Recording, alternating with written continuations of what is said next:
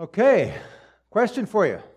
What are your goals for 2020? I know some of you have thought about this, some of you have thought you should be thinking about this, um, some of you haven't even thought about it. But here's your chance. What are your goals for 2020? Um, who do you want to be? What do you seek? What are you after? And why? In other words, for who? For what?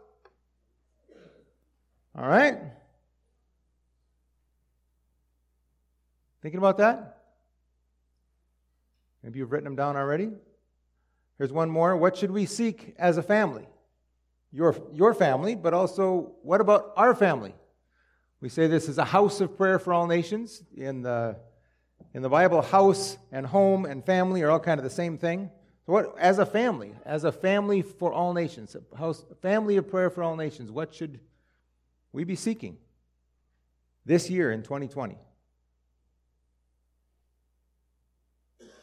Okay, you had a minute to think about it. Tell somebody about it. Tell somebody next to you, hopefully not your spouse or the, somebody else you came with. Talk to somebody else about, you might have to move if, since you probably sat by your spouse. That's a good thing. But move a little bit to uh, talk to somebody else. What are your answers?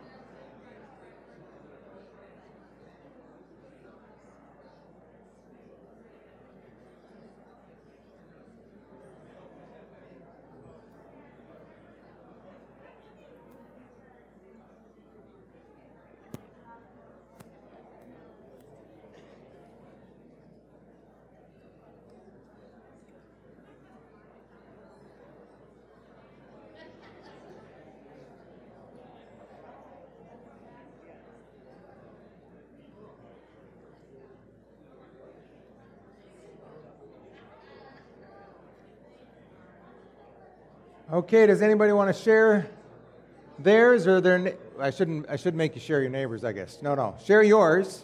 Anybody want to share theirs with everybody?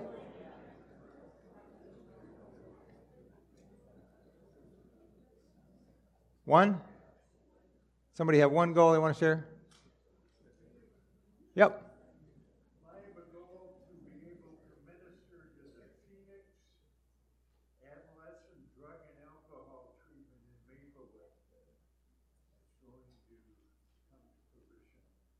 All right.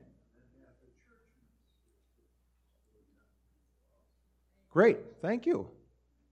Yeah. Adding more to your ministry. That's great. One more?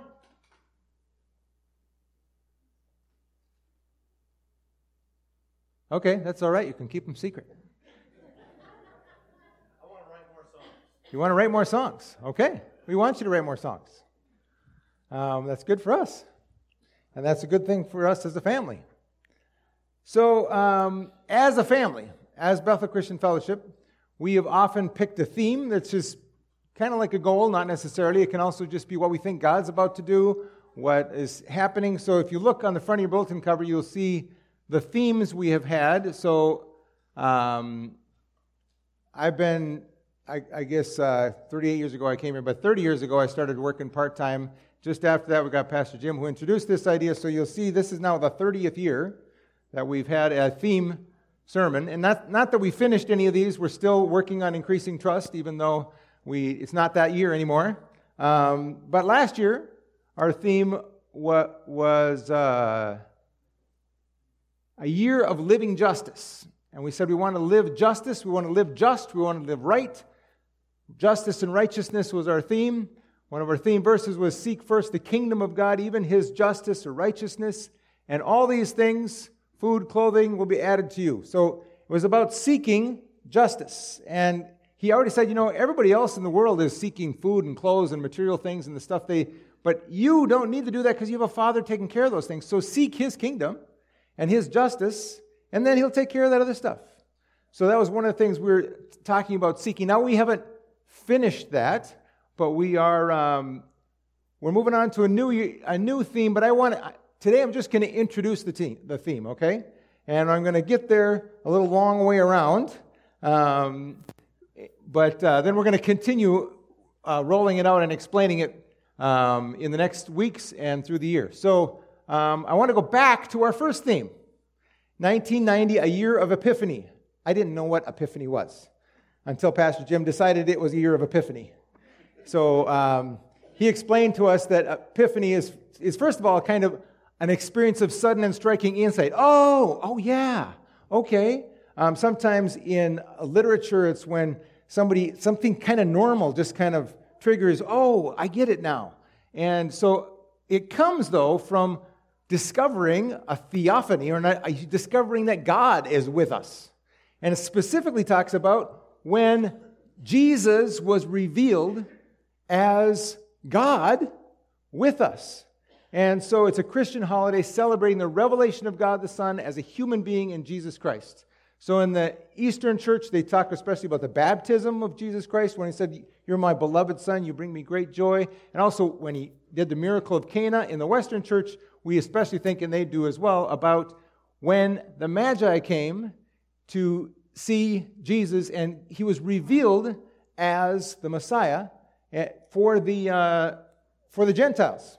So, um, the visit of the Magi is the focus um, by the way, kids, you notice anything different about our decorations? Just asking the kids. Anything change about the decorations?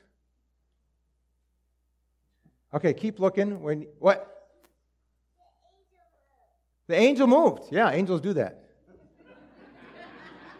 This angel needed help, though. Anything else? Anything else change? Come on, kids. Anything else change? The angel moved. Something else? I was helping to undecorate already.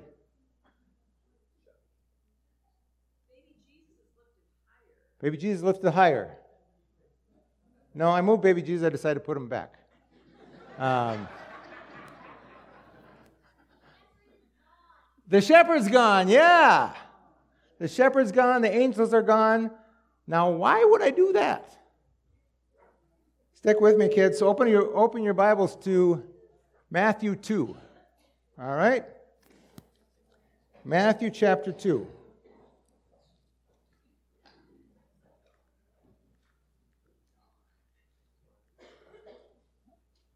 All right.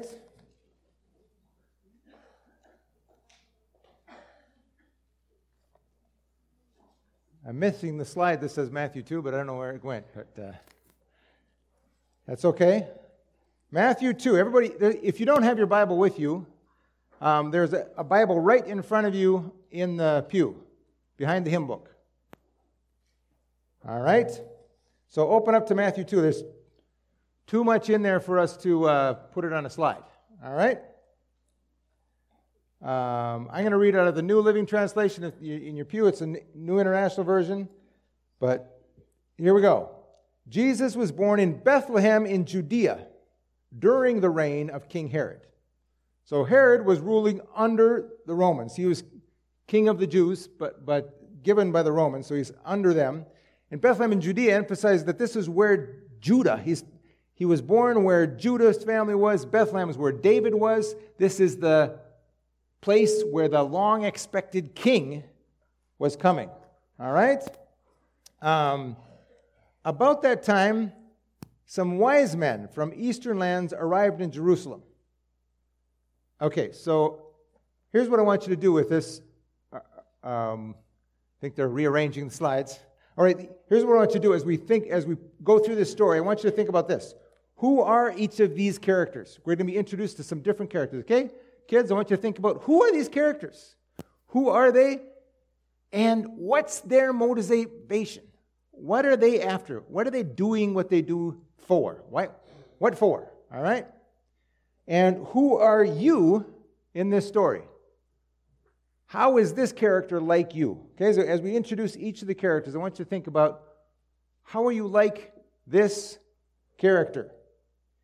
And then finally, where's God in all of these stories? Because it, it doesn't say directly, completely where God is. So God shows up indirectly. And that's kind of the way it is with Epiphany. Sometimes you're like, oh, God was in that. God was just there. And I, I just noticed it now. Or a lot of times we don't notice. Okay, so about that time, some wise men from eastern lands arrived in Jerusalem. So, um, what is a wise man? What I remember at a Christmas program we had back in the day, somebody said, the three wise guys. Um, is that just a wise guy? Um, were there three of them? Um, did they come to the stable? So these are some of the questions we have. So, first of all, who is or what is a, a magi? Magus is the plural, and we have an English word that comes from that. The English word is magician. A magician, now this is not the kind of magician that pulls rabbits out of hats and does sleight of hand that kind of deceives you through tricky things. This is a different kind of magician. So there are some examples where this word is used. I'm going to start with Daniel and his colleagues in uh, Daniel chapter 2, and actually several places. Um, it talks about Daniel and his colleagues. Now, it doesn't use the word magi because that's Greek, but when they translated, the Old Testament into Greek, which is already done before this is happening. So when Matthew is writing, he's thinking about the Greek translation. He's using this word. So in Matthew 2, it says, One night during the second year of his reign, Nebuchadnezzar had such disturbing dreams that he couldn't sleep. He called in his magicians, enchanters, sorcerers, and astrologers, and he demanded that they tell him what he had dreamed. As he stood before the king, he said, I have had a dream that deeply troubles me, and I must know what it means. Then the astrologers answered the king in Aramaic, Long live the king. Tell us the dream, and we will tell you what it means. And he said, I'm serious about this. Tell me my dream. So, what are these astrologers and, and enchanters and sorcerers? What are they supposed to be able to do? They're supposed to be able to divine or understand or see things that nobody else can see, invisible things, somehow, by looking at something. So astrologers looked at stars, other people looked at, you know, some people look at tea leaves, some people look at crystal balls, some people look at Ouija boards, some people look at economic, economic forecasts. Some people are supposed to be able to know what's going to happen, right? They're supposed to look at the, indica- the indicators and figure out where we're going and see the secret things that are hidden from other people. Um, and Daniel was actually one of them. Because when it says we're going to cut off their heads because they can't tell me what the dream is, Daniel's included. And he goes, wait, wait, wait, wait. He says, no, no, give us a little time. And he went and prayed, and then it concludes that story with praise the name of God forever and ever, for he has all wisdom and power. He controls the course of world events. He removes kings and sets up other kings. He gives wisdom to the wise and knowledge to the scholars. He reveals deep and mysterious things that and knows what lies hidden in darkness, though he is surrounded by light. I thank and praise you, God of my ancestors, you have given me wisdom and strength. You have told me what we asked of you and revealed to us what the king demanded. So, this story is telling that actually all these guys, with all their divining and all their tricks and all their forecasts and all their economic numbers and whatever, they didn't know. But God did. And God revealed it to his prophet. And this is kind of a theme that is repeated different times in Scripture. You guys remember Joseph? Everybody else couldn't tell anything, didn't know what was going on. He had this weird dream. Joseph came in and said, This is what God has showed me that dream is about. And it happened, right? And then, um, so there's this, there's this theme of the king has advisors. And because people in those times believed there was gods going, doing things, you couldn't just look at the economic numbers. You had to know what the gods were doing. And the stars were powers, living beings that were around the earth, and they were doing things, and you had to be watching what they were doing to figure out what was happening. So they were figuring out what was happening. um, two other places in the New Testament where this word is used, and that's in Acts 8, Simon, and Acts 13, Elymas. So let's read those. We're going to turn to Acts 8, verse 9. A man named Simon had been a sorcerer there. That's the word magician, magus. Simon had been a sorcerer there, is the word this one used, for many years, amazing the people of Samaria and claiming to be someone great. Everyone from the least to the greatest often spoke of him as the great one, the power of God. They listened closely to him because for a long time he had astounded them with his magic. But when people came, Simon also believed and was baptized. He began following Philip wherever he went, and he was amazed by the signs and great miracles Philip performed.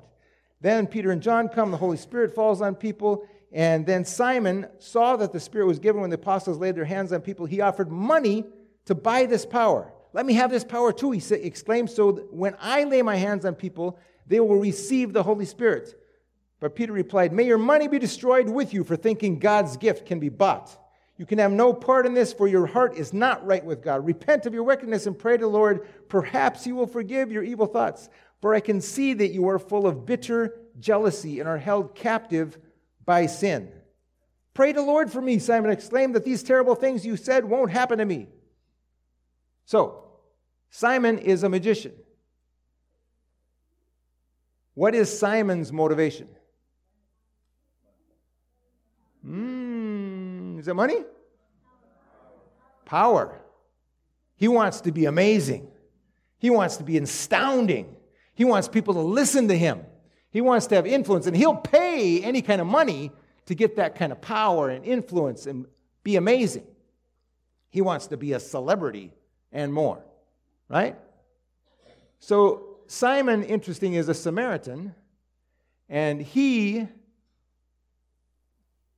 he follows Jesus. But then in his heart, it's not really following Jesus. It's actually underneath of all that, there's some bitter envy and jealousy and the desire to be amazing.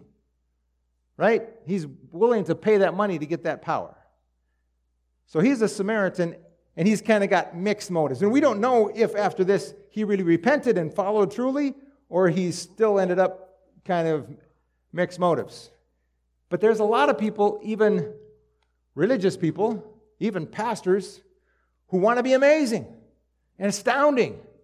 And they'll pay to be a celebrity and to have the starlight and to be America's number one. Okay? Elymas. Let's go to Elymas. Among the prophets and teachers, okay, they send out they send out Paul and Barnabas. Um, that's verse 6 of Acts chapter 13, if you want to turn there. Afterward, they traveled from town to town across the entire island until finally they reached Paphos, there in Cyprus, where they met a Jewish sorcerer. The name? Magician, magus, a singular for magi. Jewish sorcerer, a false prophet named Bar Jesus. He had attached himself to the governor Sergius Paulus, who was an intelligent man. The governor invited Barnabas and Saul to visit him, for he wanted to hear the word of God. But Elymas, the sorcerer, as his name means in Greek, interfered and urged the governor to pay no attention to what Paul and Barnabas said. He was trying to keep the governor from believing. So, what's his motivation?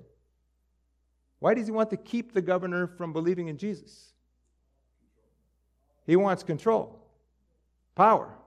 He, he likes the influence he has on the governor, he wants to be the man. He wants to be his number one advisor, and this Jesus and these other people are cutting in on his project. Saul, also known as Paul, was filled with the Holy Spirit. He looked the sorcerer in the eye. Then he said, You son of the devil, full of every sort of deceit and fraud, an enemy of all that is good, will you never stop perverting the true ways of the Lord? Watch now, for the Lord has laid his hand of punishment upon you and you will be struck blind. You will not see the sunlight for some time. Instantly, mist and darkness came over the man's eyes. He began groping around, begging for someone to take his hand and lead them. When the governor saw what had happened, he became a believer, for he was astonished at the teaching about the Lord. Notice that the teaching came with demonstrations and illustrations, and he was astonished at the teaching. So, there's the three magicians, the three magus or magi, in the New Testament. So, and notice that it's not clear, or maybe it doesn't matter. Elymas was a deceiver. Now, whether he was deceiving, seems like he was deceiving on his own, he was a trickster, but he was also deceived by demons. Now, does it matter if people are deceived by the demons that they talk to, or they're deceiving you yourself? Sort of, but really not because you end up deceived. Either way, right? Either way, it's not true. Now, it might be 90% true, but that 10% is going to steer you off. Um, so, now, in order to understand this, excuse me if I uh, go a little bit into East Africa, so, but I think the East Africans will be happy for this. Who is a sorcerer or a witch? An mganga is a healer or a diviner, all right? See, we don't have enough good words in English. When we say sorcerer, we don't know, like, what is that?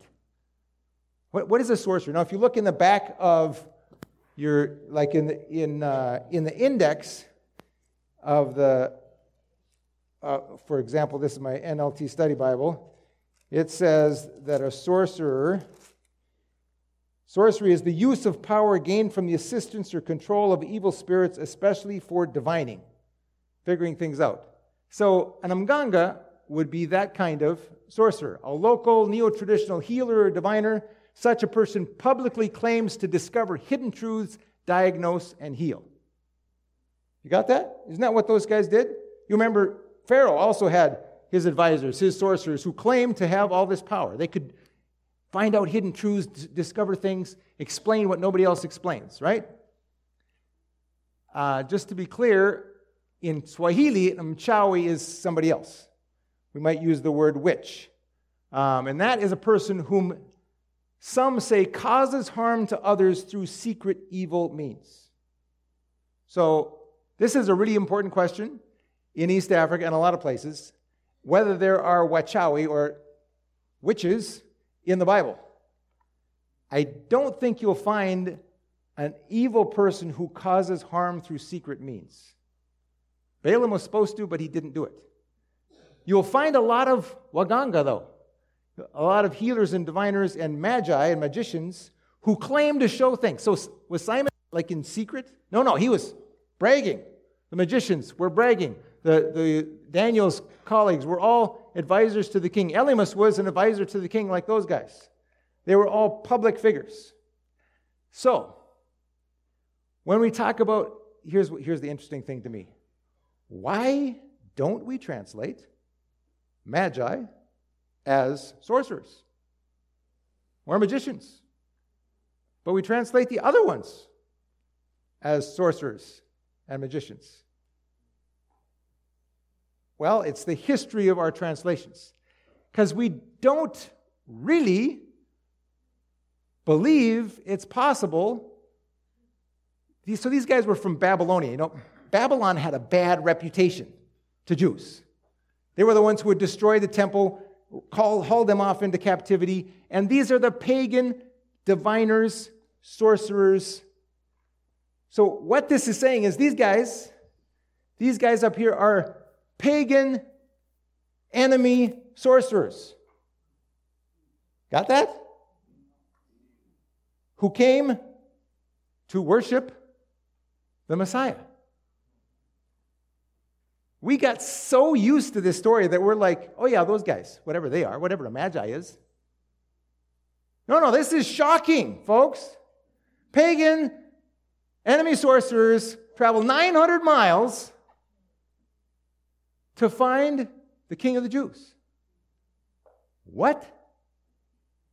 And what is God messing around with those people for? How is it that he uses their divining to speak to them. These people have just a pinprick of light, and they're like, I see light. Now, they also have some Jew, Jews around them, and it seems like they're mixing in this maybe Deuteronomy passage about a star for the king that's coming. And so they persevere in following 900 miles to find this pinprick of light. And there are people like that around the world who have just a pinprick of light, but they go after that little bit of light that they see. And God shows himself in the ways they can understand. I know an African guy who said, How did you become a Christian? He said, Well, my ancestors showed up in a dream and told me I should become a Christian. That, oh, that's weird. But um, somebody else, a, a, friend of Jan's who was Korean, uh, he was following Taoism and he was reading the Taoism said, the Tao, you are, the, the, the Tao you are currently following, the way you are currently following is not the way. He said, Oh, and he became a Christian. Um, so through reading about Taoism, he became a Christian. So God sometimes reaches out to people who are really searching, and they might just surprise you who those people are. Now, the first readers of Matthew's gospel were like, What? But it gets weirder, okay? Now, you don't think it's weird because you're so used to this story. You're like, Oh, yeah, that story, whatever it means. About those guys, Magi, the kings. We don't know if they're kings, they don't think they're kings. They're people who are diviners, who are trying to figure out through contact with uh, evil spirits or divining. Or, so today, when we call them psychics or, or palm readers or, uh, or maybe economists or whatever, people who somehow look in their tea leaves and figure out what's going to happen in the future, why you got sick, the secret things. All right? So, um, so here they come. Back to Matthew. So, some wise men from eastern lands, probably Babylon, arrived in Jerusalem. 900 mile trip. I mean, at least Ezra took 900 miles. Took him four months to travel from Babylon to, to Jerusalem. So, this is a long trip if you're walking. Asking, Where is the newborn king of the Jews? We saw his star as it rose and we have come to worship him. Now, of course, they'd go to the capital, right?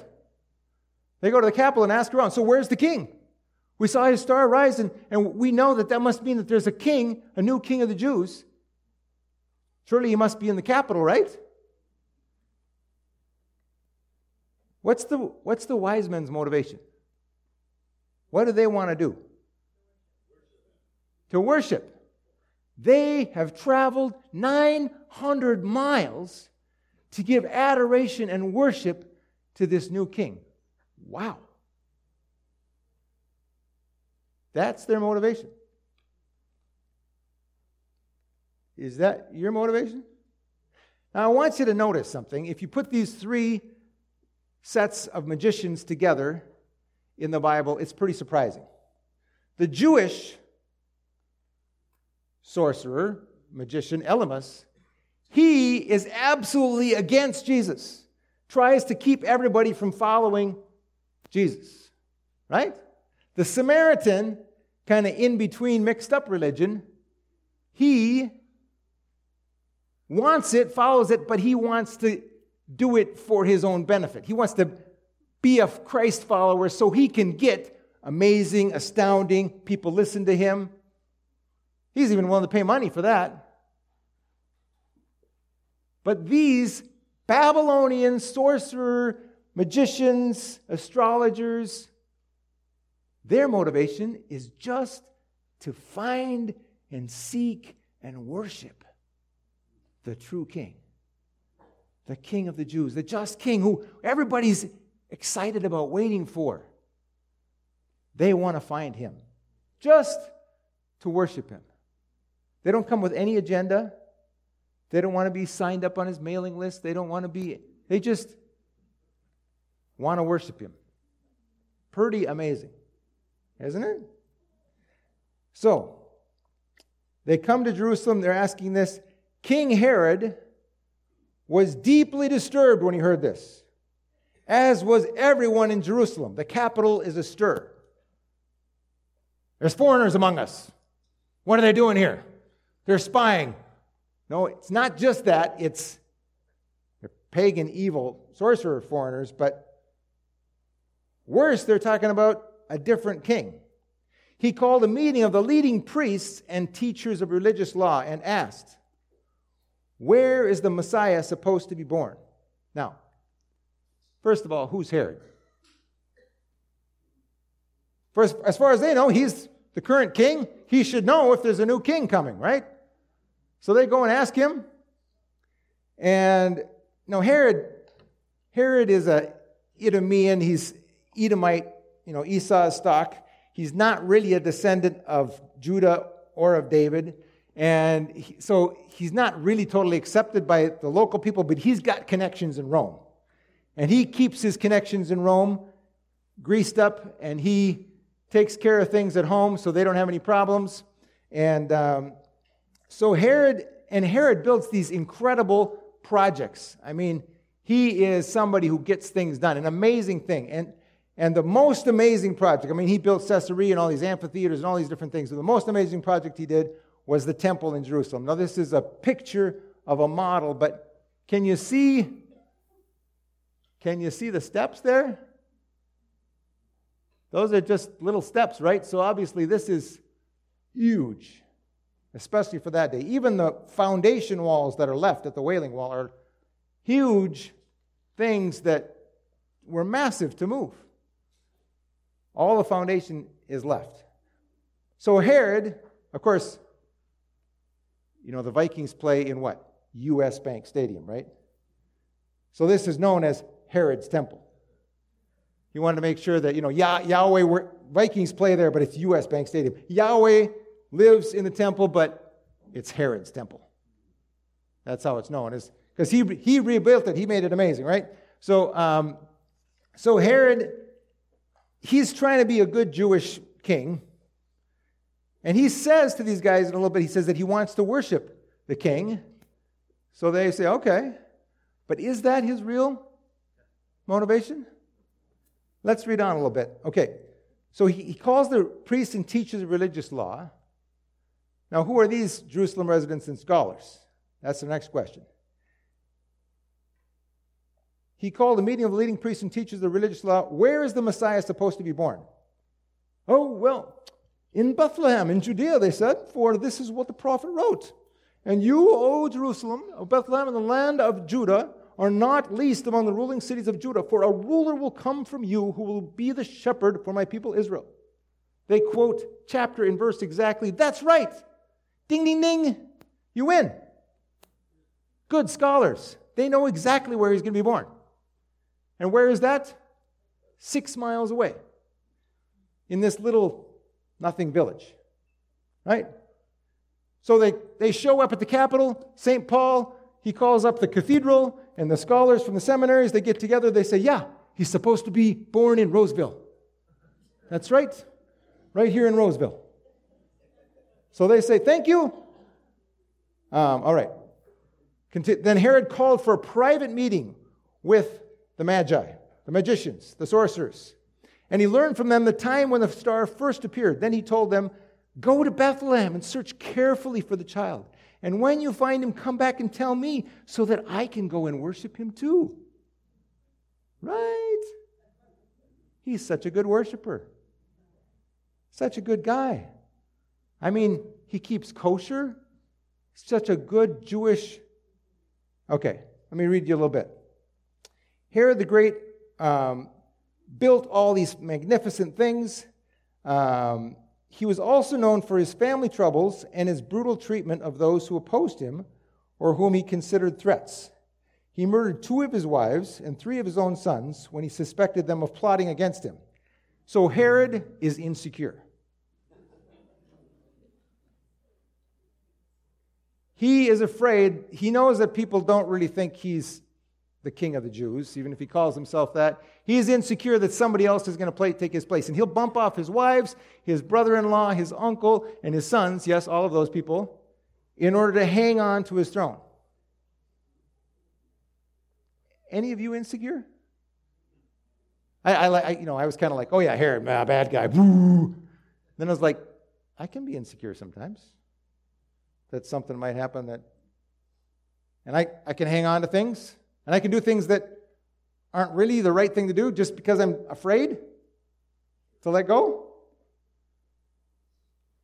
I can be insecure. That's one way I'm like this guy. Um, ruthless leaders tend to be insecure. And the higher up they go, they know the harder it is to fall, and so the harder they grasp onto things, and that's how you get dictators like Herod. So, so he murdered two of his wives, three of his own sons, when he suspected them of plotting against him. Caesar Augustus once said that he would rather be Herod's hus than his huios, that's in Latin, or he'd rather be Herod's swine than his son, because Herod didn't eat pigs, but he killed his sons. So he was such a good religious person that he was didn't ever eat pork, but he wasn't happy enough to kill his sons off if that was necessary. When Jesus was born toward the end of Herod reigns, Herod's reign, and Herod heard him referred to as a future king, Herod attempted to have him killed also. Unable to locate the boy, Herod then ordered the massacre of all the boys less than two years old in the Bethlehem area, an act typical of his ruthlessness and paranoia. He was ruthless, he was paranoid. In fact, when he was getting close to dying, he had a whole bunch of leaders imprisoned and demanded that they be executed when he died so that people would mourn because he was afraid they would just rejoice otherwise. So he was that ruthless. Um, so actually, you know, this Bethlehem was a small village, 30 kids maybe, killing off 30 babies. That's like peanuts for Herod. People say it's not in records other ways. Pfft, that's no big deal. That's like, I mean, that's like one mass killing here around America, too, right? 30 kids? What's the big deal? Um, anyway, 30 kids. He's got no problem bumping off kids he doesn't know.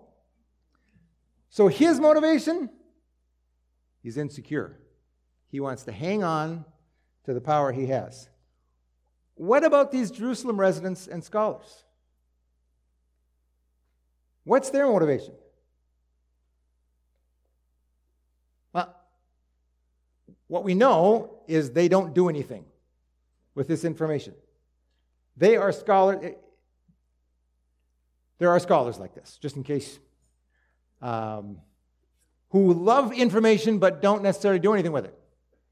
They're the Bible teachers, the Bible scholars of the day, and they know exactly chapter and verse where to find out where he's supposed to be born. It's six miles away, and they sit at the Capitol. And in the cathedral, Roseville is like too far. It's a half hour on the bus to Bethlehem from Jerusalem, in my experience. It wasn't a bus, but you could walk. These guys had come 900 miles, they couldn't walk six miles. But why should they? They're already in the capital. They're already in the temple. Yahweh resides in the temple. God is here among us, and we are the prominent, prestigious interpreters of what God has said through the Bible. So, why should we bother going off to some village just because these foreigners think something might have happened there? Even if that's what the Bible says, they're unimpressed unmoved. All of Jerusalem, as far as we know, just sits in Jerusalem because they think they're already at the center of things, so why bother? All right? Okay. Who is Jesus? That's the real question, right? Who is Jesus? Let's read on. After this, interview, the wise men went their way, and the star they had seen in the east guided them to Bethlehem. It went ahead of them and stopped over the place where the child was. When they saw the star, they were filled with joy. This is why it seems to be more than just a star. It could be a star, but stopping over the place where he was. When they entered the house and saw the child with his mother Mary, and they bowed down and worshiped him. Then they opened their treasure chest and gave him gifts of gold, frankincense, and myrrh. So now, why did I move the shepherds and the, and the angels? Kids, do you know why? Because when the Magi showed up, at least months later, the shepherds had moved on. And Mary and Joseph decided they didn't really like living in a stable. They got a house. And the baby is not referred to as a baby, he's referred to as a child. So Luke talks about him as a baby. Here he's a child. So some months or however long it took, less than ten, two years, they've moved into a house. There's a child there. The Magi show up. And notice it always puts the child before Mary because the real issue is this child. And what did they do? They worshiped. They gave all this precious, most precious stuff that they had been able to collect and they brought it and they gave it to Jesus. Their action was to persevere, to seek, and to find. Keep seeking, and you will find. And worship Jesus. When it was time to leave, they returned to their own country by another route, for God had warned them in a dream not to return to Herod. After the wise men were gone, an angel of the Lord appeared to Joseph in a dream Get up, flee to Egypt with the child and his mother. Stay there until I tell you to return, because Herod is going to search for the child to kill him. That night, Joseph left for Egypt with the child and Mary, his mother, and they stayed there until Herod's death. This fulfilled what the Lord had spoken through the prophet I called my son out of Egypt. Pharaoh Herod was furious when he realized that the wise men had outwitted him. He sent soldiers to kill all the boys in and around Bethlehem who were two years old and under, based on the wise men's report of the star's first appearance. Herod's brutal action fulfilled what God had spoken through the prophet Jeremiah. A cry was heard in Ramah, weeping in great mourning. Rachel weeps for her children, refusing to be comforted, for they are dead. And then later he comes back from Egypt. So I, I also wonder what was the motivation for the people in Africa who welcomed these refugees? The people in Egypt, now there were a bunch of Jewish people down there, but when these refugees showed up, at their door with some kind of made up story about how the government was after them? Herod wanted to kill them personally? Somebody welcomed them. And they were welcomed as refugees in Africa. So, did you know Jesus was an African refugee? I'm sure some of you did. But uh, he, he didn't live in a refugee camp, they didn't have those. But he, he was a refugee in Africa, in Egypt. And somebody welcomed him. And I don't know what their motivation was because it doesn't say so. But um, I want you to think about who is Jesus. Now, they say, We've come to see the newborn king. And Herod says, Where is the Messiah supposed to be born? Where is the Christ? Where is the anointed one? Where is the one we've been waiting for? Ever since David left the throne, we've been waiting for a just king to show up. And we had all those bad kings and a few halfway decent ones, but then they were so bad we got wiped out. We got wiped out by the Babylonians and the Assyrians. And then we briefly had a little time with the Maccabees, but then they turned out to be corrupt and unjust too. And then the Romans took over. And Herod, he's no just king, he's no Messiah. So who's Jesus?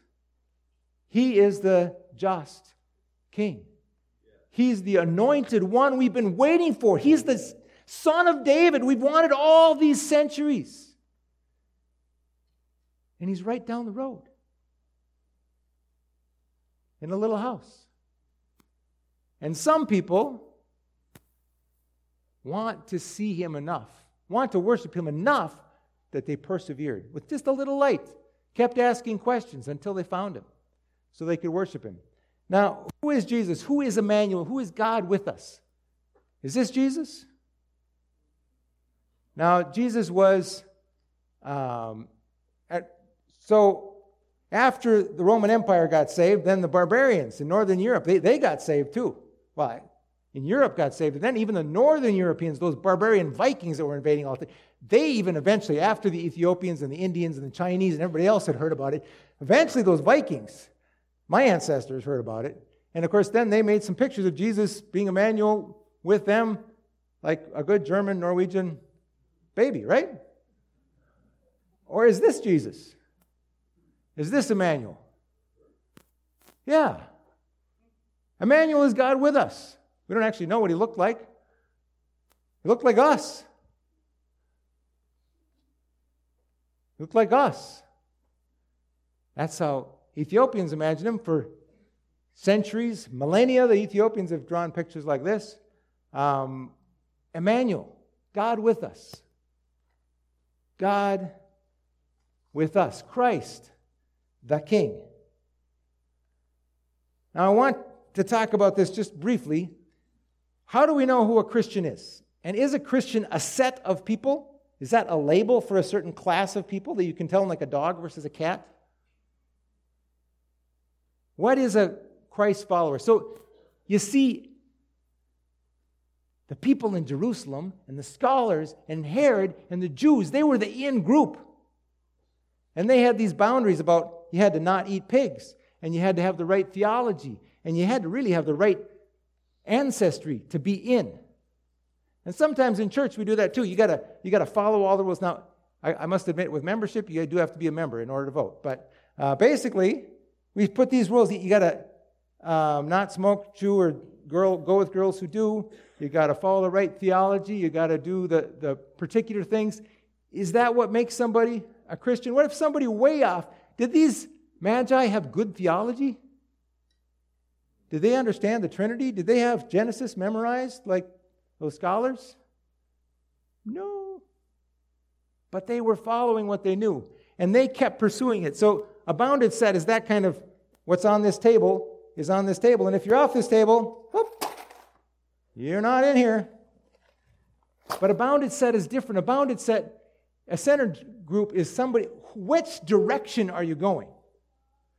These Babylonian sorcerer pagans were way off, but they were headed toward following Jesus. And those other guys, right next to Jesus, six miles away, were headed away.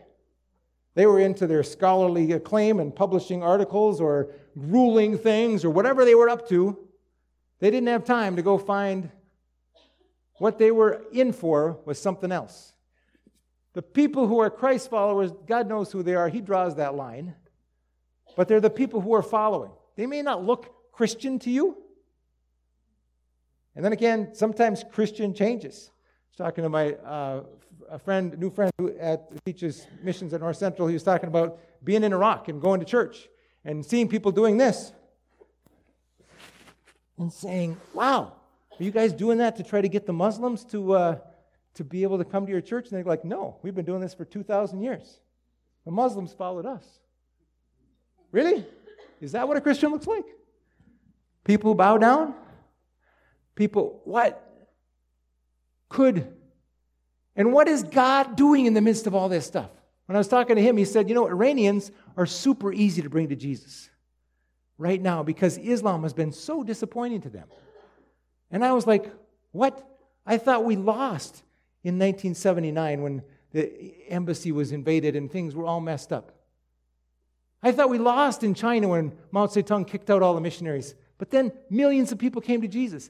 God is doing stuff in his kingdom that we have no idea. But when we make our kingdom and our identity something else or we mix it together, then we get confused about what God's doing and what is about our people. Um, bounded sets and centered sets. Which direction are you moving? So, those in Jesus, you who once were far away have been brought near. Us Vikings were brought near. Through him, we both, far away and near, have access to the Father by one Spirit. So here's the pictures that we have depicted. Now, these are some good European pictures um, bringing the nations to Jesus. Good blonde Jesus. I'd never met any blondes when I lived in Jerusalem, but um, good blonde Jesus. And you'll notice that the African happens to be the youngest, immature uh, half clothed. Um, here, again, the African is the youngest. There's a really white Jesus there and a really white Mary. Um, he happens to be farthest away. And here, oh yeah, can you find the African person? Oh yeah, there he is. The child farthest away. We, you know, he, the Africans get to come. We'll let them. Just barely.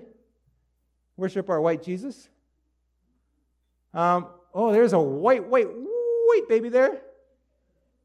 And we're, oh yeah, there's an African over there. The youngest, the farthest away. They can get in, maybe. We're not segregated, we're just put them next to the door. So, let me tell you something, folks. The world is changing. So, Africa used to be the dark continent far, far away. Here's a magazine from today. So, in 2010, 46% of the world's Christians were in Latin America and Africa. Now it's 51%.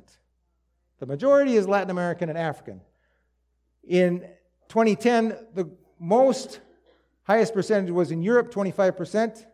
Not so anymore. Only 23% in Europe, 25% in Latin America, 26% of the, of the world's Christians are in Africa. The most of any continent is in Africa.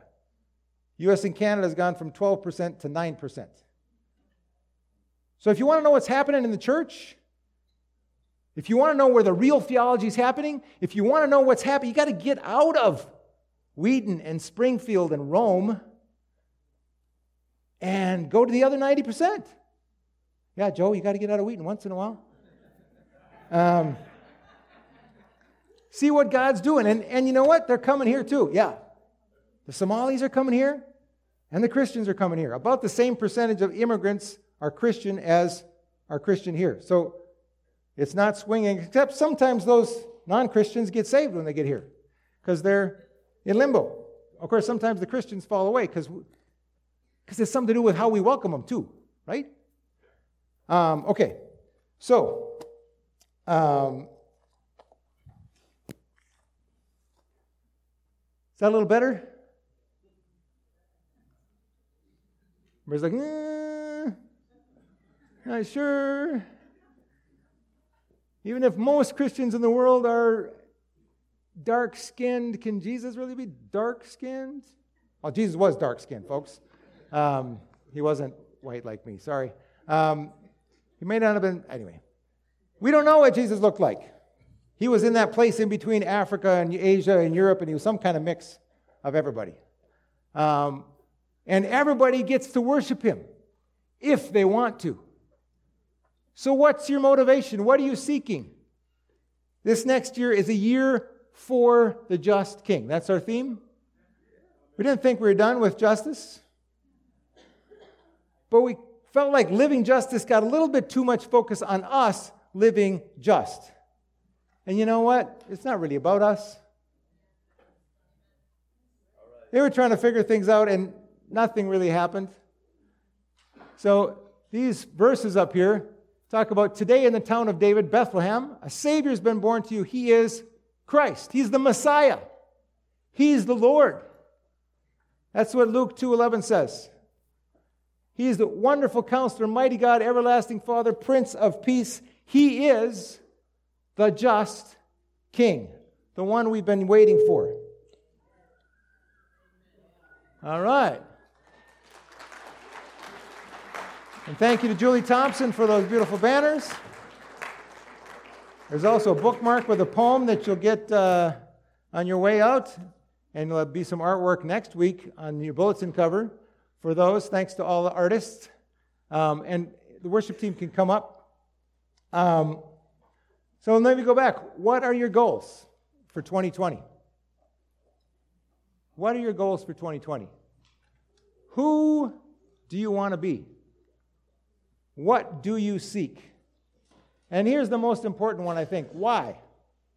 Because you could seek to be a Bible scholar, like those guys, for good reasons or not so good reasons. You can seek to rule something, to bring justice to people, or to be a big shot. For who? For what? You'll notice this is the first year we've had a different preposition. We've had a year to and a year of. But we purposely are saying it's a year for. When you look at your goals, is it a year for the just king? Is every one of your goals something for the just king and the kingdom, the just kingdom? And what and who and how should we seek as a family? That's something we want to discern together as we go forward in this year. Jesus talked a lot about what his motivation was. One of the things he said was, I come not to be served, but to serve and to give my life as a ransom for many. If the, if the leaders would come up so we can serve communion. Um, we're going to talk some more. We're going to We're going to back up next week and we're going to go, wait a second, we were in the books of Moses. How did we get kings? And what did kings have to do with this? How do we get to needing and expecting this just king? And how is Yahweh king? How is Jesus king? We're going to also talk about some other things. We've talked about just money, just power, just sex. We're going to talk about just healing, just work, just evangelism, some other things coming up. So we're going to have some, in the sermons coming up, we're going to have some other angles at this year for the just king. But one of the things we're going to do during Lent is we're going to figure out what is a king entering the capital to go to a cross. A lot of people don't get that. A lot of us don't get that. But he came to be king, and he was enthroned on a cross. He defeated the powers and principalities on the cross. So we are partaking in this commemoration of his commitment. The just king who was given for us.